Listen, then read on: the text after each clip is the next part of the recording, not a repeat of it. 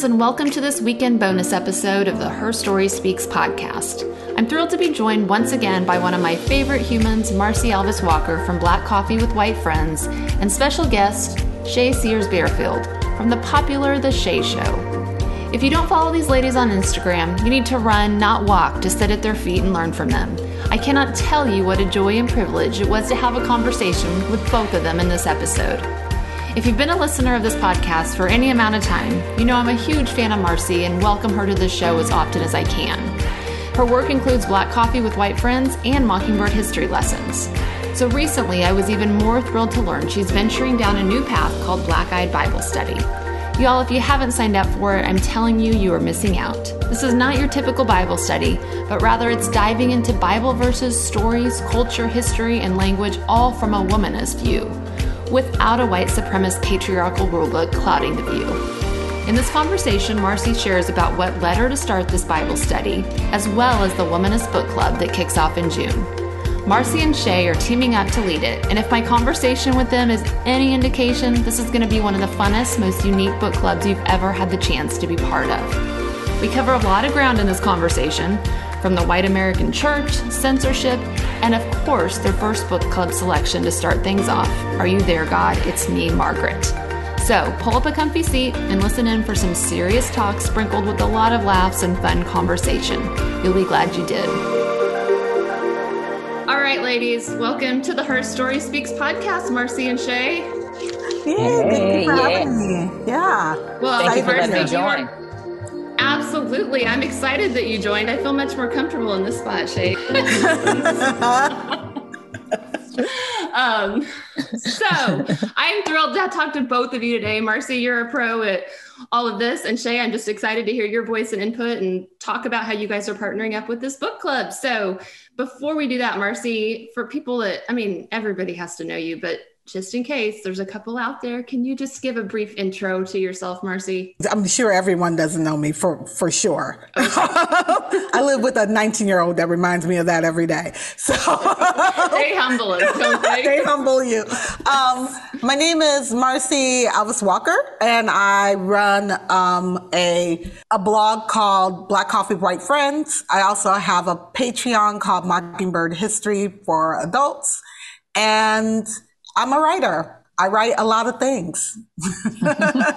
and you and you live in Chicago right now. I live in Chicago now. Beautiful Chicago in Hyde Park, the oldest part of the city. And I have a husband, a dog, and a daughter who's 19 years old, who keeps me humble and challenges me and, you know, all the stuff. 19 year old daughter, y'all. That's all I can say. yeah, you're going to be humbled. Mm-hmm. I've got an 18 year old one and a 12 year old one that I think actually humbles me more. So, yeah. Shay, you have a daughter too, don't you? How old is yours? Yeah, she just turned 14 and okay. I am beyond humbled. I and I'm feeling like maybe I'm going to be in this humbled position for a while. Um, yeah, 14 is a hard. Th- 13 and 14 have been the hardest years of my life so you've got a daughter. Tell us a little bit more about you, Shay. Where do you live? And just kind of a yeah. brief overview of you. Yeah. So uh, my name is Shay Sears Bearfield. Shay Bearfield. I uh, live in Charlotte, North Carolina. I'm originally from Freeport, Bahamas. My husband's from Southwest Georgia. Married an American Southern boy, and we have one daughter, and we call Charlotte home. Um, he has chronic kidney disease. Uh, that's a huge part of our lives. So that's why I lead with that. He goes to dialysis three times a week um, Tuesdays, Thursdays, and Saturdays. Our lives revolve around that, really. I like to think that I am a conversa- a conversationalist. I'm someone who likes to have meaningful conversations. I also am a writer and a thinker, and I like to think that I make an inquiry of love always. Mm, I love that. I do too. That's good. And I this morning was reading a little bit about your story, Shay, and I didn't know that about your husband. So I'm looking forward and we talk in a couple days to dive more into that part of your story and share about it. And I also didn't know that you lived in the Carolinas, so you really could have come to our little trip. I know. Now, I was very I feel, jealous. Mm-hmm. I had no idea that's where you live. So next time, next time you can join in. Okay, well, we are going to get started. Um, Marcie, you told in your intro all the things that you do, and then there's a new project that you've mm-hmm. you've endeavored into, and that is starting a Bible study and a book club, and that's what we're going to talk about today, specifically Yay. the book club and the book. But before we do, tell us just a little bit about the Bible study, as if your other two things weren't enough for you, Marcie. Two, three, four things weren't enough. right. Tell us just like what what led you to start the Black Eyed Bible Study, and it's fairly new. Just tell us what you want to share about that. Yeah. Um, I, y'all bear with me because I'm not exactly sure how it came about, to be quite honest with you. Um, the Bible study. I do know that it has a lot to do with I just finished the first my first book manuscript. And I just turned this enormously long project over a year of writing a book and it's not it's still in the works and I felt like at that time, well, what, what do I want to write now? Like, what, what do I want to work on besides Mockingbird history lessons, besides Post? And, um, and also, to be quite frank, I was like, and how do I want to earn an income as a writer outside of books? Because I had been listening to Roxane Gay and Tressie McMillan Cottom, who often talk a lot on their podcast Hear to Slay about the white ceiling of the publishing world. And mm-hmm. these are these are authors who are outside the Christian world. They're in the world of academia. And so if for them it was super white and super, you know, high ceilinged, then I was like, well, I know in the Christian circle, yeah. it's Ooh. probably even much more so. And my books do lend itself to being literary Christian kind of writing. And often Christian writing is usually more lifestyle writing or it's mm-hmm. more, um, it's more of a how to or a right. parenting and, and none of my work was that. My work is, is definitely a, a, a lot more literary. And I was like, well, I don't see what I can do with that.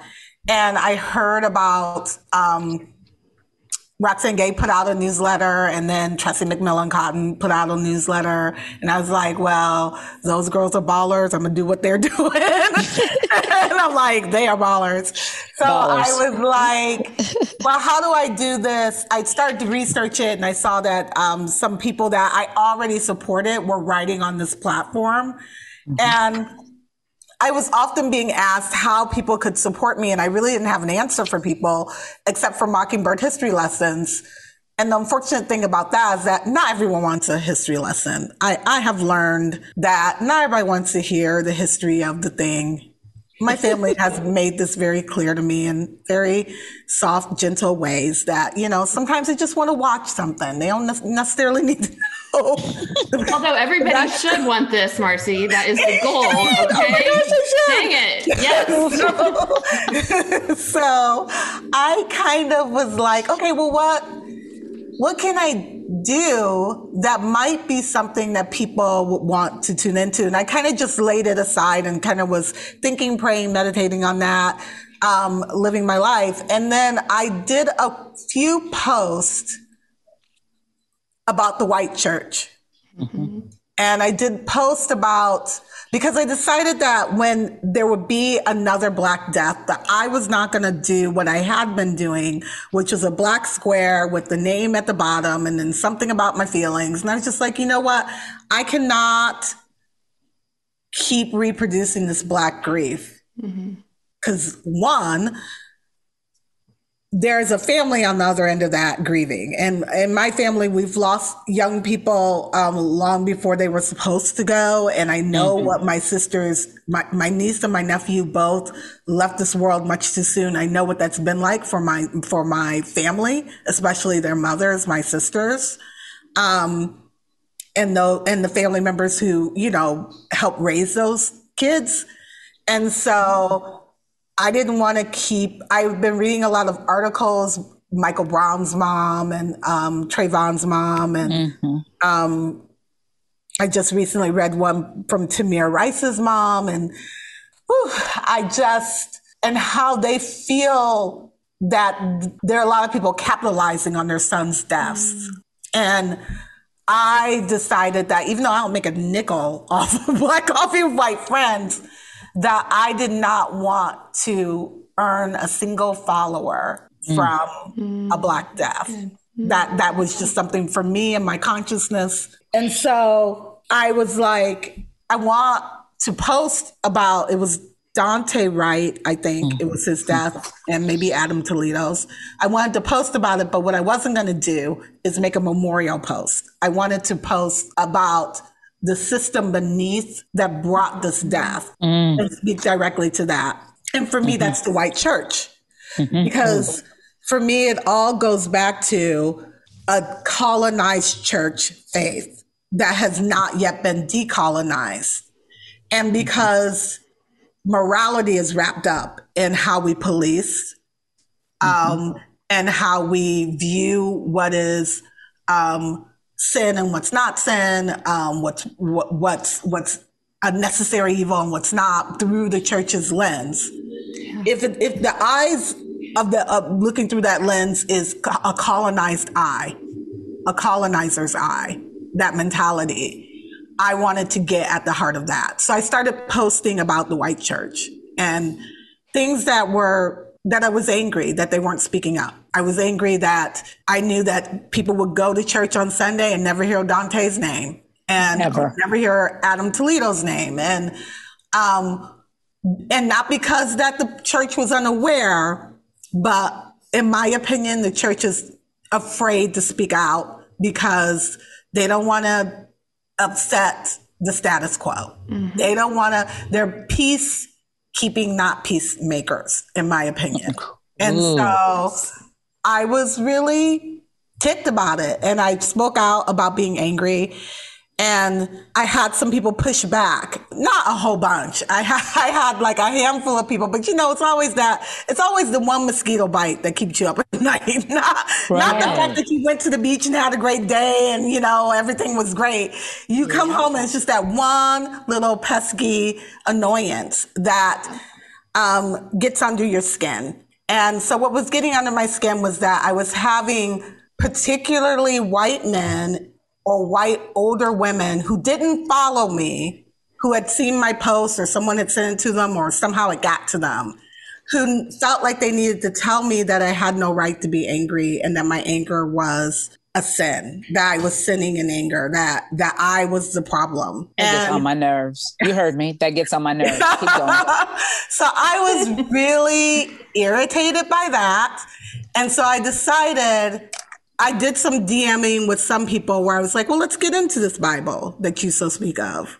And I was shocked at how much they didn't know about the Bible. I was really shocked by that. I was like, so I'm minding my own fabulous life over here. And you're assuming that the Bible is against anger, but you don't have anything to back that up. And in fact, I have all these receipts and all these scriptures that show that righteous anger is actually very much called for. Mm-hmm. Right? I don't live in that anger. I don't project that anger onto other human beings. But um, oh, I'm so sorry. Um, but I do speak to it. I do want to always be giving an honest account. and by the way, it means. Can I just interrupt? Yeah. I want to yeah. say this. Not only don't you do those things, you also don't seek out the anger. Thank you. You said I, you don't, don't, seek it out. No. You don't no. seek it out. These no. things are happening. You aren't going to corners looking right. under rocks and chairs trying to find something to be angry about. And exactly. to intimate that you are is insulting and that is actually cruel and unkind. Right, exactly. Yeah. Thank yeah. you so much, Shay. Yeah. And so I have been talking to my husband about doing a, a, a newsletter about different objects in the Bible because that's, I'm a nerd, y'all, mostly. Like I'm an introverted nerd. I have a hard time with invitations. I have a hard time with outside. I have a hard time with same. Let, us get together. I'm I'm like, okay, let's okay, what's the plan? I'm that person. Same, Marcie. Co- COVID's been quite comfortable, hasn't it? COVID has been super comfortable for me, except for the, the death toll, if we were all yes. just fine, I'd be like, can't we just keep wearing our mask and keeping six feet apart? I think that's a good practice in life. And so Same. I have been really. So I was like, I wanted to just do this little newsletter about uh, different objects in the Bible because I'm like having my little introverted moments where I'm just like, oh my gosh, you know, the Bible sure does have a lot to say about rocks. That's very interesting. You know, like we should talk about those objects. Somebody should talk about them. I want to talk about them. So that was what started as. And then I decided after this whole thing of people really coming hard. And, and really, it was also so many of my followers were commenting that they were angry too, that they didn't know what to do with the church, that they didn't know what to do with their Bible, that they didn't know um, how to pray anymore. They- like the comments were so. I, that, that they left the church, that they'd um, had to distance from family members, that they'd been kicked out of churches. And I was like, you know, we need to have like a, a Bible study that's that's for us, for us who don't feel comfortable at actual small group Bible studies where we're being told that our ideas are not welcomed or to tone it down or whatever. So Make me go get uh, my hanky. I'm about to go get my hanky. so But, I but like with that, um, can I interrupt you real quick, Marcie? Yeah. Because I just want to interject, like how needed that is. Because I mean, I'm who you're speaking to, one of those. Because I was somebody that taught every Bible study for years, and since Yeah. the last couple of years. I'm I'm not doing another Bible study. I don't even know what I believe. So you Exactly. saying what you just said, it was like, oh my gosh, maybe this is a place I can feel safe and learn and question and all of that. And I think so many others felt that. So yes, to all you were saying. So you saw that and then you decided, I decided to do a black eyed Bible study, which yeah, calling it black eyed was basically I wanted to look at the Bible through a black woman's Ah. eye, Amen. a black womanist point of view. To look at it with all my questions, all my doubts, all my issues, all my stuff, and not to look at it to tell me how to live my life, right? Because I don't think that that's what the Bible's for. yes. I wanted to look at the Bible from the perspective of people who felt like they needed to write something down. So why was Mark writing this down? Why did Moses write this down? And I wanted to take some of the things that kind of make me cringe. Like the scripture says this. Instead of saying Corinthians, First Corinthians 2.19 says this. I wanted to say, Paul wrote this in prison, or Paul said this in a letter, or Mark Ooh, accounts smart. this experience with Jesus. Mm-hmm. And so then I was like, I still want to do my podcast, my, my object lesson. So I, I decided to have a friend who's going to record some. I, I don't even think I can call it a podcast. It's really just a recording, y'all. It's going to be recording on the newsletter that you can play. That will be our conversation about different object lessons in that same vein of looking at things outside of Christian structure and biblical and theo- theological structure, but to mm-hmm. just take it outside of its of that and to put it in the context of its his- historical value, right? So, so these objects. So we're going to talk about the lilies of the field. What was the historical value of the lilies of the field, and what did that, what does that have to say to us today? If it's going to be a rock, the stones that Jesus claims will cry out. What does what does that mean to us today? And so we're working on that. And then so I thought it was done. But then Shay goes on this vacation. and she and she uh, meets Judy Blume. Hello. I Hello. remember I seeing that. Yeah. and she's here now in Charlotte, y'all. They are filming Are You There, God? It's me, Uh, it's me, Margaret. Margaret. Right here in Charlotte, North Carolina. That's Yeah. crazy. So I thought, okay, this is just too good to not. I was like, I need to do a book club with Shay. We need to talk about this book and we need to talk about these books that back in, I said that I bet, and, and I was not wrong. Mm. I bet a lot of Christian girls weren't allowed to read this book. Mm-hmm. Isn't that funny? Or they read it and it was scandalous, like in some way, or it was, mm-hmm. Mm-hmm. and I was like, so what do we know of womanhood today that we can bring to these things that were kind of like, ooh, you mm. read that or you watched that back in the day? And what could we say to, to the young women that we were the 13 year old, the sixth graders that we were, the fifth graders. I think I read it fifth grade. Um, that we I think were. that's when I read it too. Yeah. And really to dissect what was going on in your fifth grade world and Miss Judy Blume let you know that you were a woman because nobody else was telling me that. I mean, Same. I had a mom that was a woman, like she was a woman's Right. woman, but she wasn't trying to tell me that I could be like her. My mother was not that generous. My uh-huh. mother was very much like she had four daughters and a son, and my mother was like, "Well, I'm going to be the only woman up in here. Nobody else is going to." Nobody else, like, you know, y'all will be my children and y'all will make me look like a better woman. I'm really not trying to raise y'all to be independent of me, you know, so to speak. Mm-hmm. So I just really wanted to have, and also Shay is so much fun. Like I have, I just have a blast with her and not because she's some sort of magical Negro. Let me just be very clear. Right. I'm not saying that. I'm saying that I don't have to, you know, dumb myself down with her. I don't have to. And I'm getting into more relationships like that because for so many years, I've had to be either, either I've been too much, and that's never fun when you're the only person who's too much in a room It isn't. or I've not lived up to whatever the black friend expectation is of that particular white room, or I've been with black people where I've not been particularly black enough. Like, you know, so there's always been these different, and when I'm with Shay or with Letty or with um, Tasha or with Patricia or with Sharifa Wrights, or there are just certain women that I've connected with online who have black women who I've connected with. Um, Dignity, Dignity Effect, um, Naya Abernathy is another person that I spend a lot of time, uh, you know, as much time as I can with.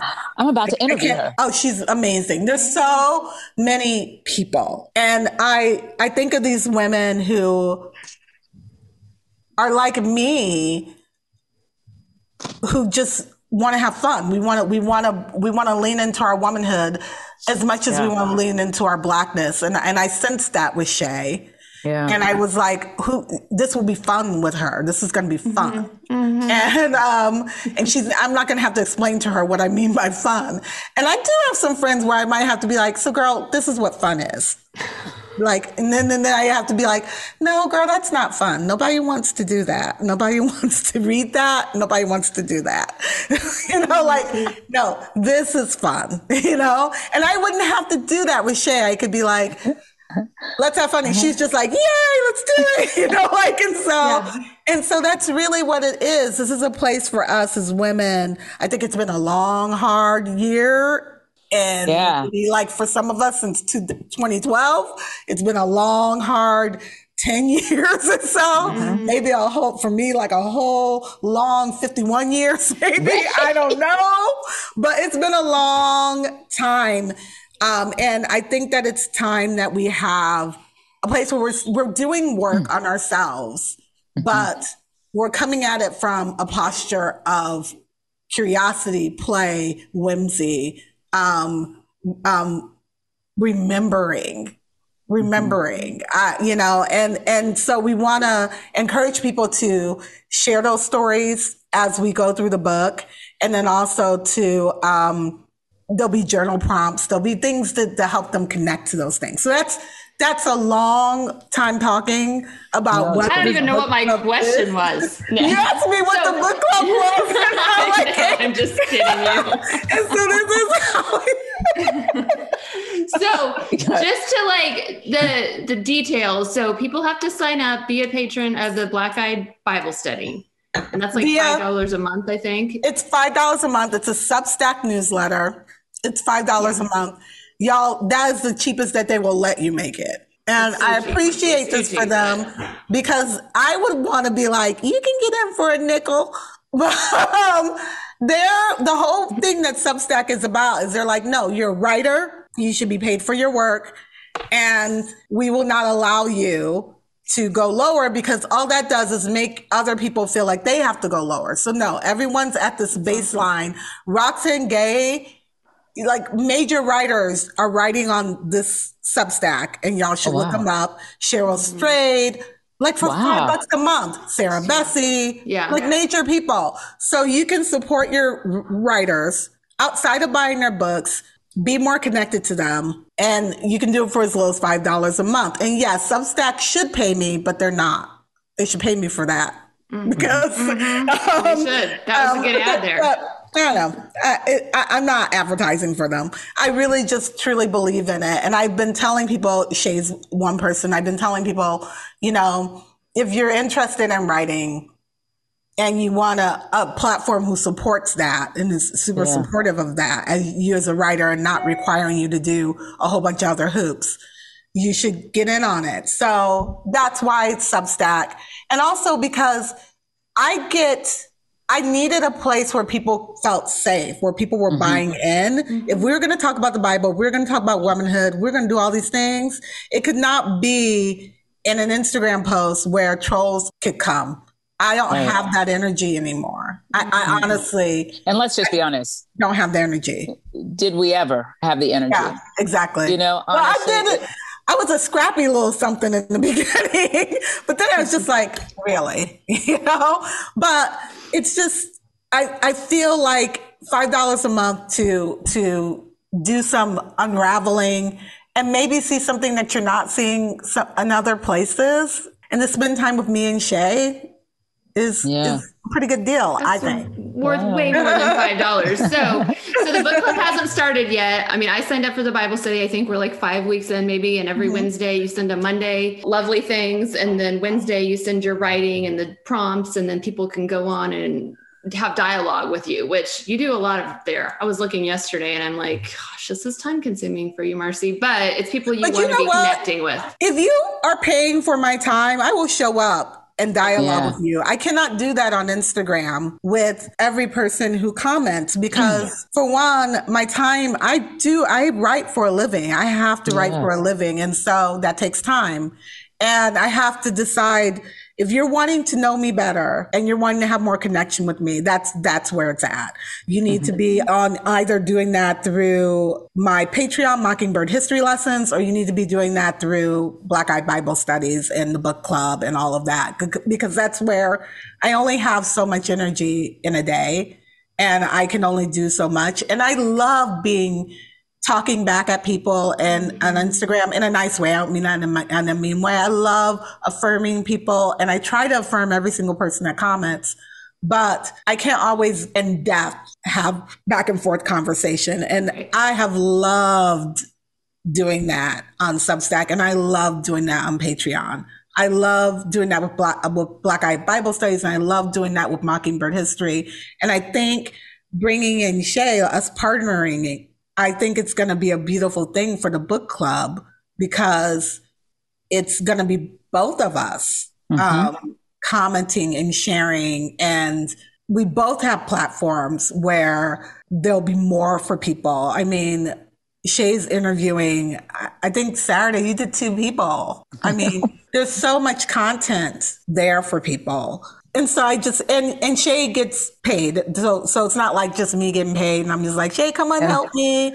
And I'm not gonna pay you anything. Isn't that super kind of her? We should not do that to any woman, let alone black women, ask them to participate and not pay them. So my hope is that this is right now it's not as big as I would like for it to be. And I want it to be big because I want to be able to be very generous to Shay. I want to be very generous to with my giveaways. I want to I want to prove to myself. My prayer to God has been show me that people are interested in blackness and not just black death. Mm. Mm-hmm. I know that is, mm-hmm. you know, I keep going back to. I'm sorry to interrupt you. Oh no, please, please, you speak. I I just keep going back to the some of the things that you said earlier with regards to the silence of the white church and and what you felt and and the couple of trolls that came out the woodwork. The first thing that they want to tell you is that your pain your anger is misplaced and in fact you shouldn't have it. You you shouldn't even have it. I just keep thinking about that and what that creates for so many people who are of color from the Christian um, ethos or experience, it makes us know that it is not a safe place for us. Right. I, I, I don't feel safe in a typical white American Christian church. And I say all those very specific things because I am of the belief that white American Christianity, it's its very own thing that feels and looks very different than, say, Christianity in the Bahamas or Barbados or Spain yes. or Italy. Yes. And so that's why you will hear me use those descriptors. I'm not being nitpicky. I'm not being trite. I'm actually being very specific because it to me is a very specific thing. For sure. And yeah. and that very specific thing has made me not feel very safe at all. And so, uh, what I've learned in my life is if I'm feeling a thing, others feel the same. Mm-hmm. Yeah. You know? And one more thing that I want to say, and then I will be quiet, is that the mm. the the pain, the silence of the Christian, the white American Christian church to the horrendous things that have been not this past year, that have been consistently yeah. happening is so hurtful. And they want you to to only care about what they care about. Right. And they don't want to care about anything you care about. I was very floored when the gun that murdered Trayvon Martin that George Zimmerman used to murder that young man. He put that thing for auction. And white America Christians, I mean, they were yeah. they were offering time. And I and I I don't want to say incorrectly, but if my memory is accurate, the gun went for a couple hundred thousand dollars. Oh, that that's my memory. Again, yeah, but if, if they go for ten dollars, it's, it's right, right, right. Yeah, that that should be offensive and scary and hurtful to all who say that God sits in their heart. Right? right. Mm-hmm. Right. Mm-hmm. And so I guess I want to tell you, thank you, because what it seems like you really want to do too. Yes, you want it to be fun. Yes, it's going to be whimsical. It's going to be deep thinking, but it also is going to be very intentional about creating a safe space for people who have this bend in their religious affiliation towards Christianity and who may look like me or right. who may not look like me, but look like Andrea. But guess what? Don't feel comfortable in those environments where you have to pretend mm-hmm. that you feel the same thing that Uncle Jeb feels when you don't. Mm-hmm. Yeah, exactly. Mm-hmm. And that's such a good point. I remember, Marcie, gosh, a year ago, I remember texting you once after listening to you. I'm like, when are you starting a church? And you're like i have no interest in that but i think we're redefining mm-hmm. church i mean really yeah. like this this is church we've got to so break down what we think is church you know and as a white person that was in that white christian evangelical church and feeling like so displaced mm. now. I, I, appreciate you letting me into that space and letting it yeah. be a safe space. So it's just, it's so much what you're doing, Marcie. And I do want to thank you also because I think it's only going to have a ripple effect and grow from here. And I'm excited also that you're teaming up with Shay. And so let's i mean i could go down a tangent if we want to keep talking about the white white church but i'm trying to stay not even a tangent i mean that could be a whole whole long, long series, but I'm trying to stay focused. Series. I know I am going to try to stay focused on the book, but believe me, I want to, I want to talk about church stuff. But so the, this book, Are You There, Goddess Me Margaret? Shay, did you pick this? Did you go to Marcie or did Marcie, you saw her that she met Judy Blume and how did That's that That's what it was. Okay. And you said, oh my gosh, we got to partner up and talk. So, like, did you talk to Judy Blume, Shay, or was it just like? Oh you- no, I talked to her, oh, and honestly, I am about to probably the next couple of days um, become a little stalker because I. So first of all, she and her husband have lived in Key West, Florida, for over twenty five years. She told yes. me this.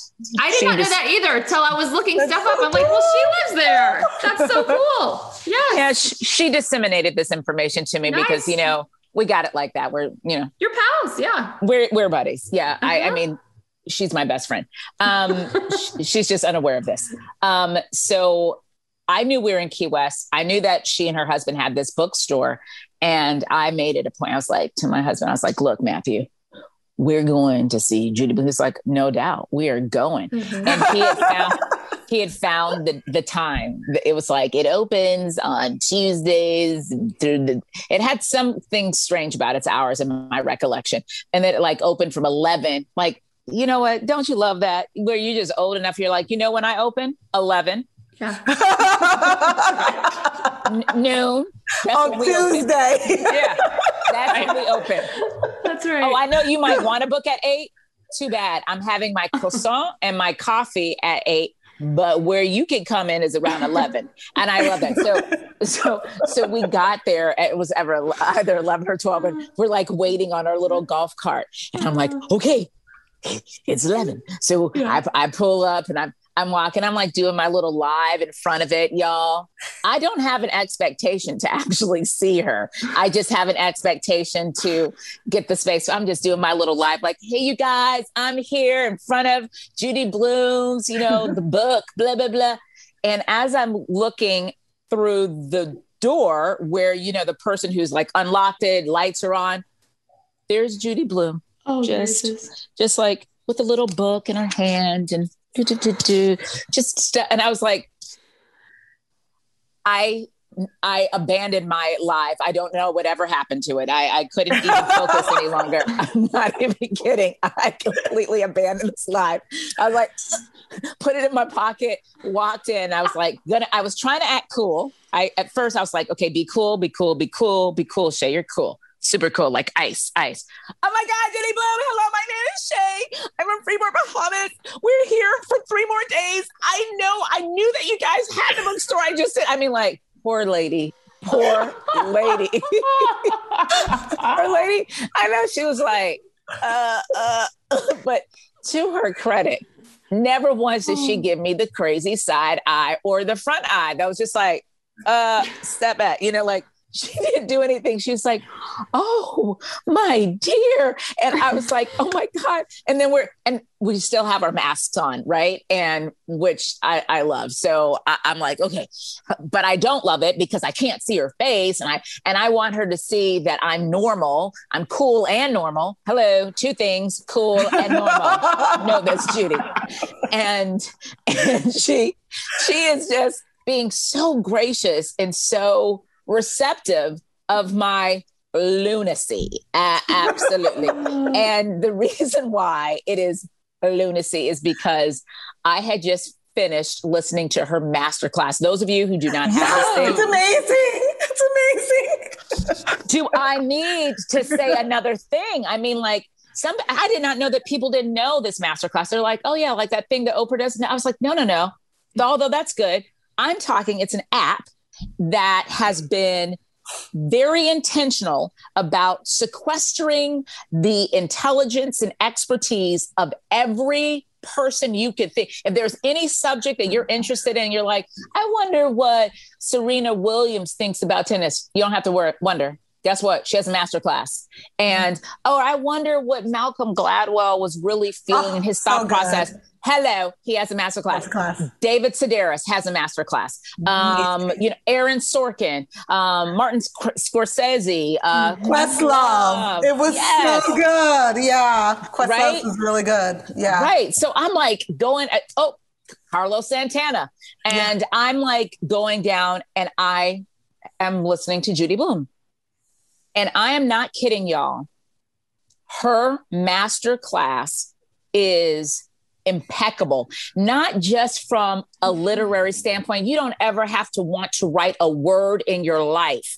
This woman is breaking down living. And then you start understanding what she was putting in these books that she was writing for our young hearts. She was putting in there to the best of her ability a, a pathway a way for us to walk through and journey mm-hmm. in our own suchness. She was putting that in there for us to, to sift and find and use and put in our pockets. And that's what you get from listening to her masterclass. This woman is wise. She was before her time. So she's a revol- time. She's a revolutionary soul. She really is. And mm-hmm. and her revolutionary soul comes in this petite little quiet voice. Her yeah. voice is like this. Like, mm-hmm. do I even know if I can speak? Like it's so and I just the mm-hmm. juxtaposition of both the the the the strength and loudness of her message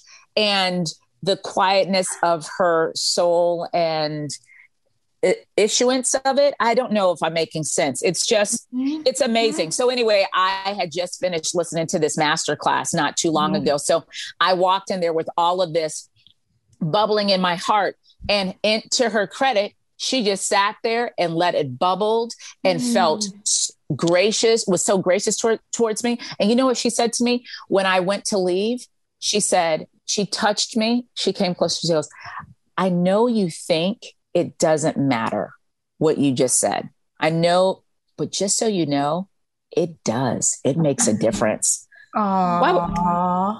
I love mm-hmm. that. So that's my little Judy Blume story, y'all. It was awesome.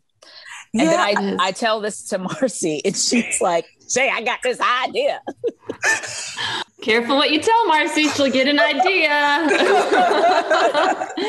so you got the idea, and is that the first book you thought of, Marcie, or t- t- say what you well, want to do with that? It, it's an idea. Well, it's funny because you and I had talked a long time ago about doing a book, a book study, a book club or a book study, mm-hmm, mm-hmm. and then we did Aunt Jemima Code, mm.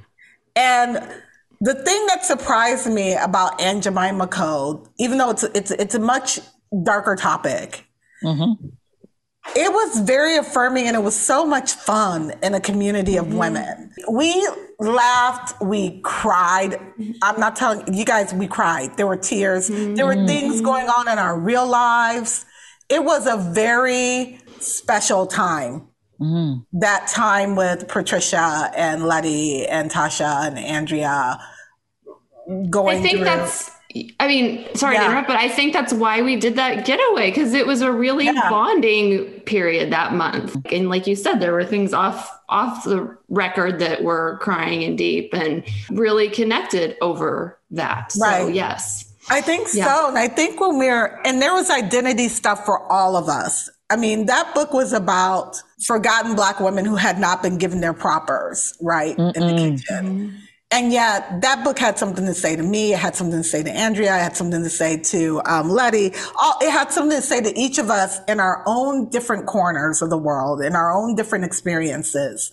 And I just, when you were with Judy Blume and I had done her, um, you and I hadn't talked about this, but we have mass, I got master class for my 50th birthday and I had, I still, you know, we renew it because I find such a value. And even I'm, I'm never going to write it. I do write children's stuff, but I'm never going to write a young adult book. But right. I know what it felt like to revere and to love Judy Blume when mm-hmm. I was mm-hmm. young.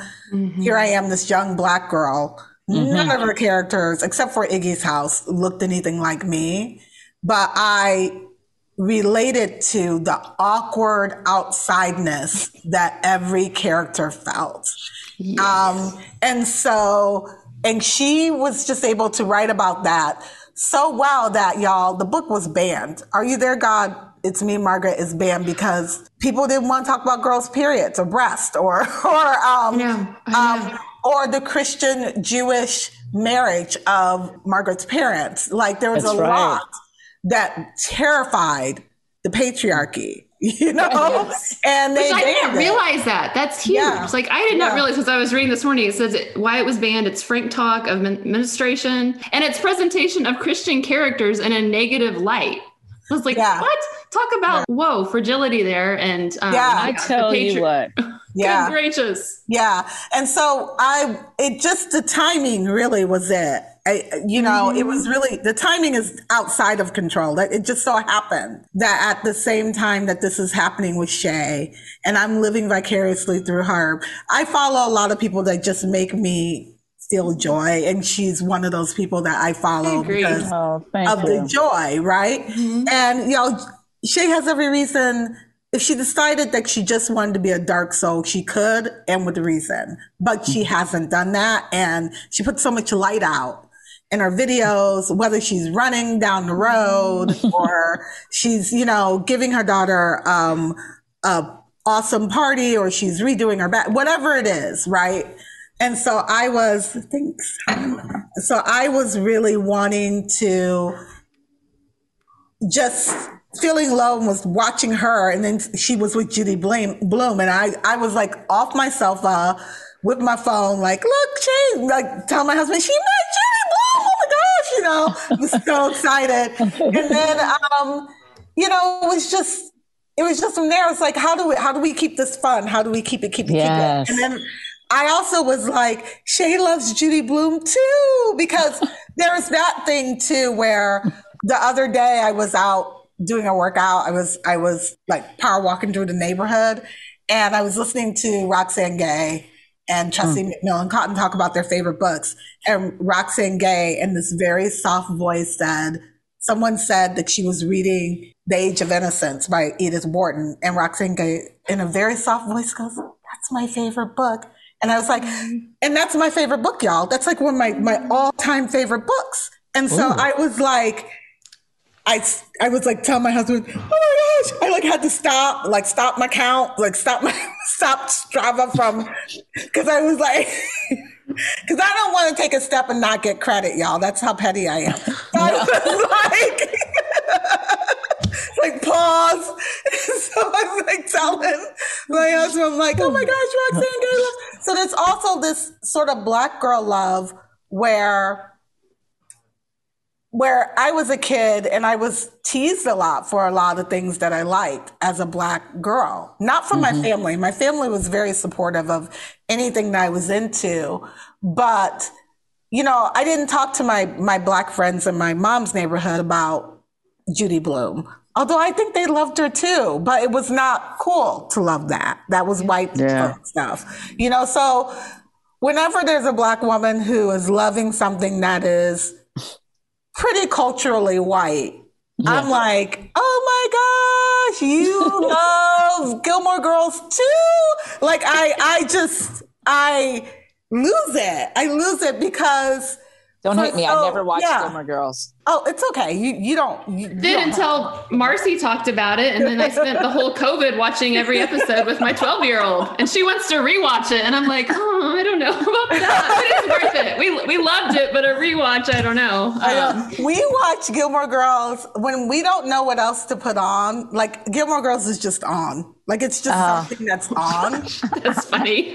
it's like it's like elevator music in our home. Yeah. Oh my god. like god! You can hear it. playing. Like I can walk by my daughter's bedroom, and it would not surprise me at all if right now she's watching an episode of Gilmore Girls. Oh, like that's we, funny. We've watched so we've watched it so much, and like you know, but also someone like if a black girl uh, can says Hobbit to me, and I'm just like my head will whip around, and I'll be like. Are you a black girl talking about hobbits? You know, like I am like I am I'm there for it. So like black nerdy girls talking about nerdy things. I'm I'm so here yeah. for it. If a black girl is decorating her home, um, if she's doing yoga, any of the things that, you know, are, you know, just kind of white America. Like I'm like yeah. all for it. I'm like, if you're a black girl meditating, if you're a yeah. black girl going on a retreat, if you're a black girl reading young adult novels, if you're a black girl reading sci-fi, if you're a black girl mm-hmm. like watching being human, girls. being human, being human. like, yeah. like if you're doing these yes. things, yeah, that they say that I'm we like, don't do that they yes. say that we don't do, that there's mm-hmm. an assumption that we don't do. We're not that we don't in. do. Mm-hmm. I'm like black girls gardening, black mm-hmm. girls being florists, black girls, you know, whatever, whatever it is. I'm so there for it. Like I'm 110% there for that. And so that was another attraction was that she was not only did she meet like she was geeking out about it. It wasn't that she just was like oh and judy blume's here or oh we we visited the store it was nice i read the book. Like she i could tell. I was like oh she's like me like mm-hmm. she's Abandoned like, my life, girl. Yo, I moved to this neighborhood. I'm not gonna lie. Half of the part point that I moved to this neighborhood, we were supposed to move back to our neighborhood that we left before move, moving to Texas, which was Lincoln Square, which is north in the city. And my daughter was like, why do we want to go back to where we were like, let's start over. I, I'm an introvert and I'm very like type A, I was just like, because that's work and newness. And I'm not sure that I want to do that. Like, let's just go back, pick up where we left off, you know? Um, but my daughter was like, I don't want to really revisit that. I want to have a new experience. And so the thing that sold me on li- living in Hyde Park was I was like, I might meet Michelle Obama. Who knows? Like, right. I, you know, I can just be strolling by the house. Maybe extra slow. Yeah, extra slow. extra slow, you know, not too slow because there's some surveillance and they might ask me a few questions. But you know, ma'am, I'm ma'am, like, keep it moving. Ma'am, keep it moving. We see you here every morning. We need you to keep it moving. So like I'm like like trying to make up reasons like what restaurants did they like, where did they like oh, to mm-hmm. go funny. to, what was the coffee shop. So when I found out that Shay was doing that Wait, you were doing that to Michelle Obama? He was talking Judy Blume in the oh, okay. I, I, I was like, talking Michelle Obama too. I'm like, huh, this is taking like, a different turn. This conversation. I was like, we can, we can really, we can really read about some books and stuff and really get into some things. And so as we were talking about it, I was like, but there are other books. I said that have kind of been the books that good Christian girls didn't read about right. feminism. So, like another book was um, The Stepford Wives.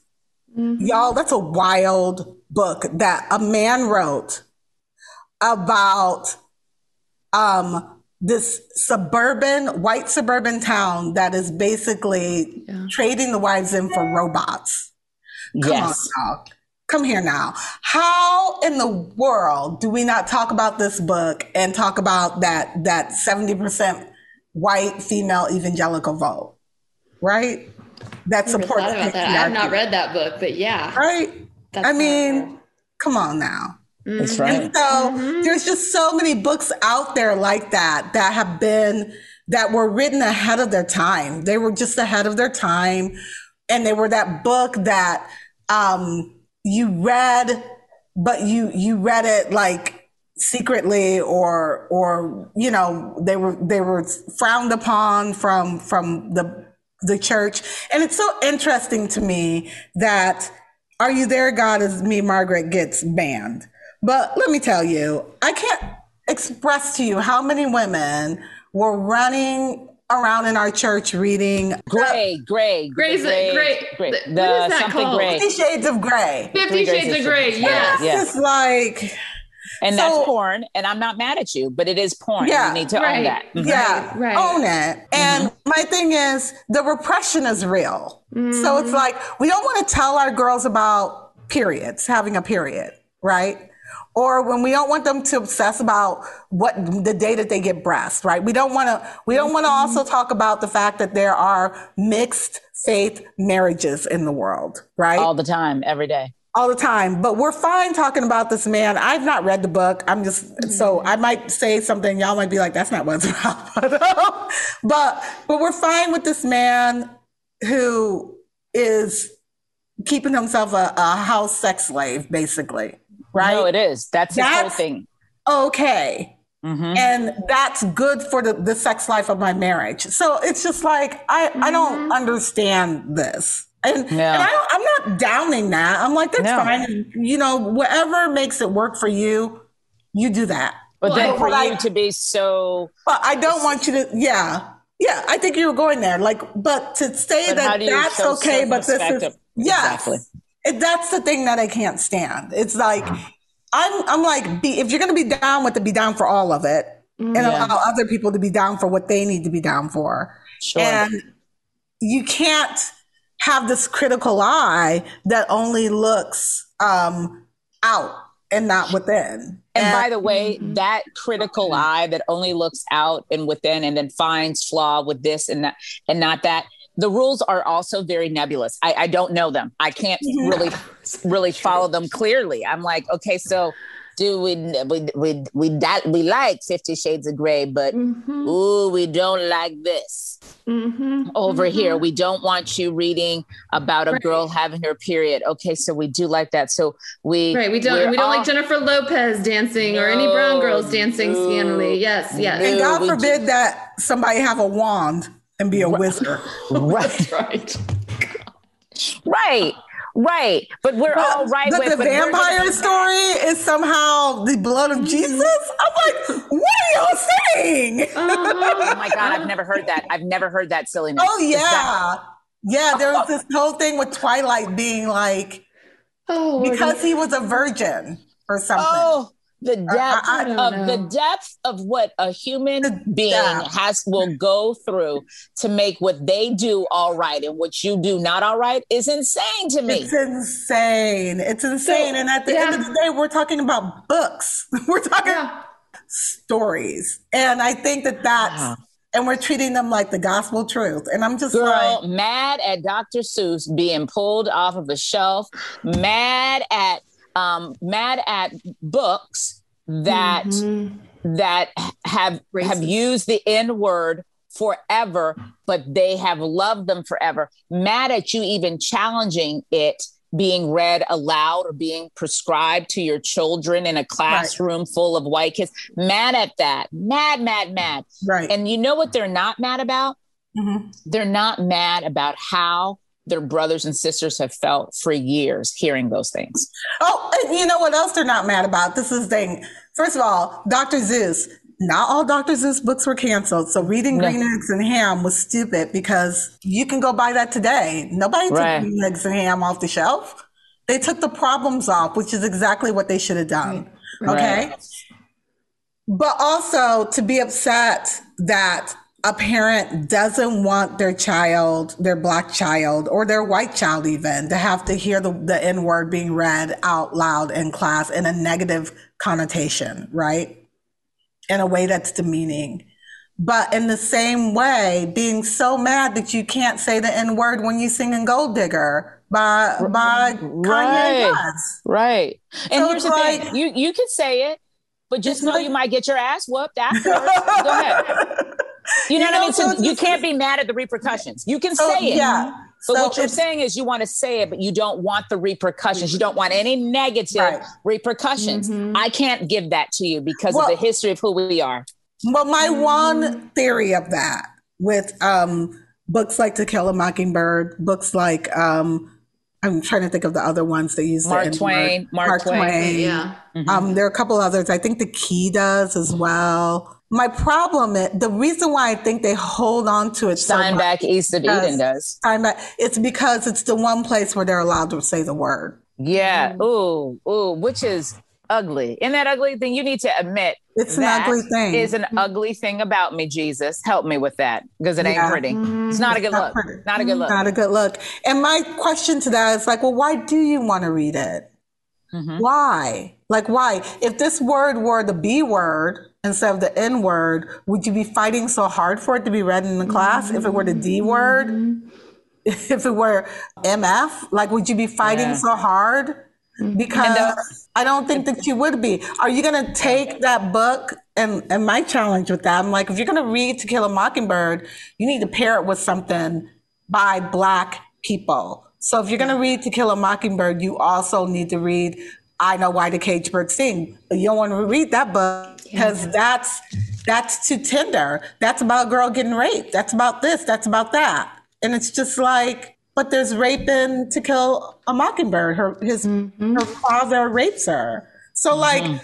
But the white person's playing the good guy, right? And to yeah, kill a exactly, exactly. You had an excellent conversation with Letty about To Kill a Mockingbird, which yeah, I encourage people yeah. to go listen. no, I encourage people to go listen to that for sure. Yeah, go listen and, to that because there's a lot of thoughts. I have a lot of thoughts about mm-hmm. Mockingbird, but you I taught me something though. You know what? I just want to interrupt real quick. You taught me something really because I came to you and I was like, now why don't we want to kill a mockingbird being read in class out loud with, with, our our black children our biracial children in largely white settings why why is that why don't we want that mm-hmm. because i really wanted to hear from an intellectual standpoint and an emotional standpoint why this and you said well this is it's not that the book is not a great literary book. Right. Um, it's it, it has nothing to do with her not being observant or telling of a good story. But what it does assume, it assumes that everybody, teachers included, and the and the parents of these children, the households that they're in, that they're from, mm. are anti-racist. Ooh. And that's it's that not. assumption is too much because the truth mm. is they could be from a family that's like, that's right, them niggas. I didn't told you about mm. them all, you know. Yep. And so exactly. this is not this this is now language that's buttressing them in their lives. It is not opening their eyes to a revolutionary understanding of what it means to have a multi-ethnic or or black people, la la la people. It's not. It's reinforcing messages that they already may have in their family. So I go back to you when you said it assumes that the households yeah. that these children come from and even the teachers are anti-racist. And the truth is we cannot make those sad assumptions. You can't make those sad assumptions. And not only that, we have been reading that book for years and years and years and years and years in school. Do our kids know any more about race? No. Right. It's not working. It's obviously right. not a book that's teaching them a thing about race. right. right. So right. it's but it's a book that makes us feel like we're teaching them. We feel like race. we're teaching them about race, but they still don't know about Jim Crow. Um, they still don't know about. There's a lot that that book misses. That it doesn't have a black experience in it, except for Calpurnia's, and hers is overshadowed by the fact that she's a, a domestic. So it's not her story. I would love, it's not my job, but if you're out there, someone and you're a writer and you would like to do some kind of fiction, I, I would love to hear Calpurnia's story. And maybe somebody's mm. written that. There might be a book called Calpurnia. I'm not certain. But I would like to read what was her feelings as the yeah. domestic to the man who was actually running that case? What did Ooh. she know of him and his anti-racism, so-called anti-racism? Mm. Because Atticus says, like, people are like, oh, in the second book, people are like, oh, Atticus wasn't, turns out that he had some issues. I'm like, he had issues in To Kill a Mockingbird. Y'all didn't see them? Like mm-hmm. unbelievable. So, but that's the whole thing. It's like if you're teaching this book and this is your one book that you're going to teach, that and Mark Twain about the boy going down the raft with the black man. That's right. it. Right. About race relations. oh, then yeah. This your kids are going to really not know a dang thing about race relations because it's what they still do. Yeah. It's still what the curriculum is. I don't know about your 14 year old, but I'm still seeing the same, same, same thing. Yeah, same thing. Mm-hmm. And so I just would love to see something more dynamic. I don't want to see these books go away. I don't think they should, but I do think that if you're going to teach them, you have to teach another book in conjunction, or you need to be teaching Black poetry alongside it, or you need to be having some um, really good essays. Jericho Brown wrote this beautiful essay called Thrive about it, it's the one post I made about slavery not being that bad.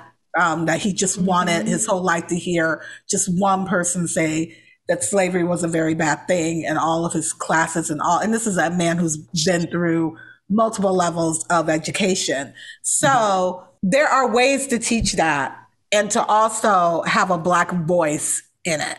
And I think that that it often just misses the mark. So with Judy, to your point, but yeah. really quick to your point that I, I I'm going to use your argument again. We have to ask, what is it that they want to? What is it they seek to to do with this? Why are we mm-hmm. reading these books? So if if we ask that question and the answer becomes evident that what they seek to do is have books that make them feel like they're doing something, then mission accomplished. Mi- mission accomplished. Oh, I think a part of what you're saying assumes that they actually want transformative conversation and where people actually have a different and deeper understanding of race relation. But I don't know if that's what they really want. Right. Right. So if, if, if that, so I'm a, I have to assume that's what they want. And therefore it will call upon these other works that you're referencing. But if that's not what they want, if they want performative things, things that look good, things that look laborious or like I've put forth some sort of effort and it has taken labor for me to do this, then mission accomplished. B- books right. that make me feel like I know that there's racism. Well, that mission accomplished. Your mission is accomplished, mm-hmm. and you didn't have to change a damn thing. Mm-hmm. You have to change mm-hmm. it. Oh, there's so much work with this. My gosh. Okay. This could be a whole other too. We kind of have. Yeah. I mean, but what you just something that you just said, um, what are you seeking to do? Like that should be the question for the for the teachers and the school mm-hmm. district. So I want to go back to Are You There, Save Margaret and what you guys are seeking to do with this book. And one of the things, Marcie, you said, get in touch with our inner girlhood and healing her with the wisdom we have now. And when I read that, I thought, and as we're talking, I'm like, now when we read books as women, adult women that are figuring out who we are, we can text or call our friend or like, did you read this? What do you think about this? It's like, I think back to us fifth graders, like we're reading that book in secret and don't even have anybody to talk to about it. Right. Like it never dawned on me how that's a little traumatic. And you're just, I remember reading it in my room, never talking to my mom, like not wanting her to find it. And so, so many of us did that as fifth and sixth graders. So yeah, there's a lot to still, I mean, at first I'm like, why, why this book. But now when I think about this, I'm like, yeah, there is a lot to heal and kind of discuss and work through that we never did. So do you want to talk about that? I don't know. Shay, do you want to talk about that part of the goal with it? I mean, I think I loved when Marcie called me. I can tell you, I felt so honored and excited. Uh, going, I even love the title, Black Eyed Bible Study. Like, mm-hmm. hey, there is a perspective. Yes that has never been massaged. There is a perspective that you and I have lived. Mm-hmm. A- and we've lived amongst these stories that never even necessarily had us reflected in them, but we felt mm-hmm. things, we mm-hmm. thought things, we embodied things. And what are those things? Right. Uh, the idea of being able to dive into works of art, creative writings, um, with the sole purpose of my perspective being explored and valued mm-hmm. is valuable for me. Mm-hmm. Is valuable for mm-hmm. me. And anybody, no matter what your race or religious affiliation is, when you see that your perspective, that maybe how you see, how you feel, how you experience a thing means something, that I think this could give a space not only for Black people and Black women in particular, women of color. I think it could give people this feeling of, oh my goodness, I always felt this when this was said. I always mm-hmm. felt this when I read this. And and maybe how I felt was A valid and mm-hmm. B worthy of exploration. And so I'm excited from that standpoint, Marcie. I don't know if I told you that, but I I truly am. I'm like, man, I feel honored to be a part of this black-eyed, mm-hmm. you know, optic, if you will. Oh, yeah. well, yeah. I'm honored to have you along. It's it's and everything you said so true. It's that to to look at this book, and I know people are probably like, "Well, why don't we read some anti-racist racist book?" And, and you can do that, but I don't need to read those books. but, um, yeah. Quite frankly, I don't. I don't need them in the same way. and so I don't necessarily want to do a book club on somebody else's anti-racist book because I'm doing that work constantly and I'm reading those mm-hmm. books constantly. But I feel that this is a way to enter into community that has nothing to, we, we have to be able to be in community outside of these racial norms and stuff. So like to be able to commune around this book as women and say, as an Asian woman, what this book meant as a, a pan Asian woman, what this book meant, as a queer mm-hmm. woman, what this book meant. Mm-hmm. There are so many different perspectives that we can take because it was the normative at the t- of the time, right? When we when we all read it. But the other thing that I want to get into too is we have a bunch of Margarets in the Bible, not not by name, but let's talk about Mary. I mean, right. how do you it, how do we not talk more about Mary when we talk about our own sexuality and our own womanhood? And, and what it means to be a woman and what it means to be chosen, you know? um, there's a lot, or, or, to feel chosen, or, or to, or to feel mm-hmm. that your mm-hmm. body was out of out of your hands, and that's exactly right. what happened to Mary. Her body was doing something that she had no control over, right? So there's Mary in that scenario, but then we also have the bleeding woman, like let's talk about that. The, that here's this woman who's been bleeding for years and years and years and years. And so much so that she's untouchable. Right. And so often what happens with girls who get their periods and start having their cycle, they become untouchable. Suddenly dad's not tossing her up in the air anymore and she's not welcome to sit on his lap or, you know, suddenly our bodies change and the way that men perceive us and relate to us change. I remember I had this uncle that I just adored and and I adored him because he was tall. That was basically it. That was it. He was tall and maybe he came with candy. I don't know. But um he was and he was a very quiet soul. And I used to I used to just love to sit near him while he read his Bible. Um, his dad was a pastor, and I think maybe he was trying to be a pastor. I'm not certain. And he was just an awkward sort of a guy, right? And I just found him fascinating. And I would just sit next to him and I would just prattle on, and on, on, on. But as I got older, it became very clear that the women in my family didn't want me, didn't want me sitting all up against that man. All of a sudden, my presence near him became something Other. sexual, mm-hmm.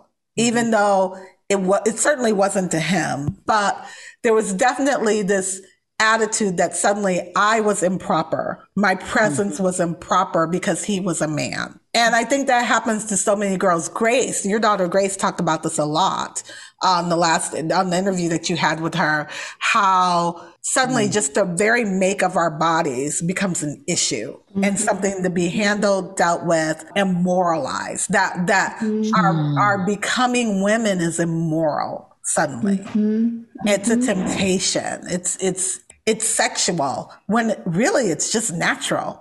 you know, like right. women, we're just becoming women. There's nothing salacious about it at all, but it becomes that because of a patriarchal religion. And mm-hmm. many religions are this way that feel like at a certain age, well, now you need to cover up head to toe. Mm-hmm. And now you need to keep your distance, you know, leave enough room for the Holy Spirit.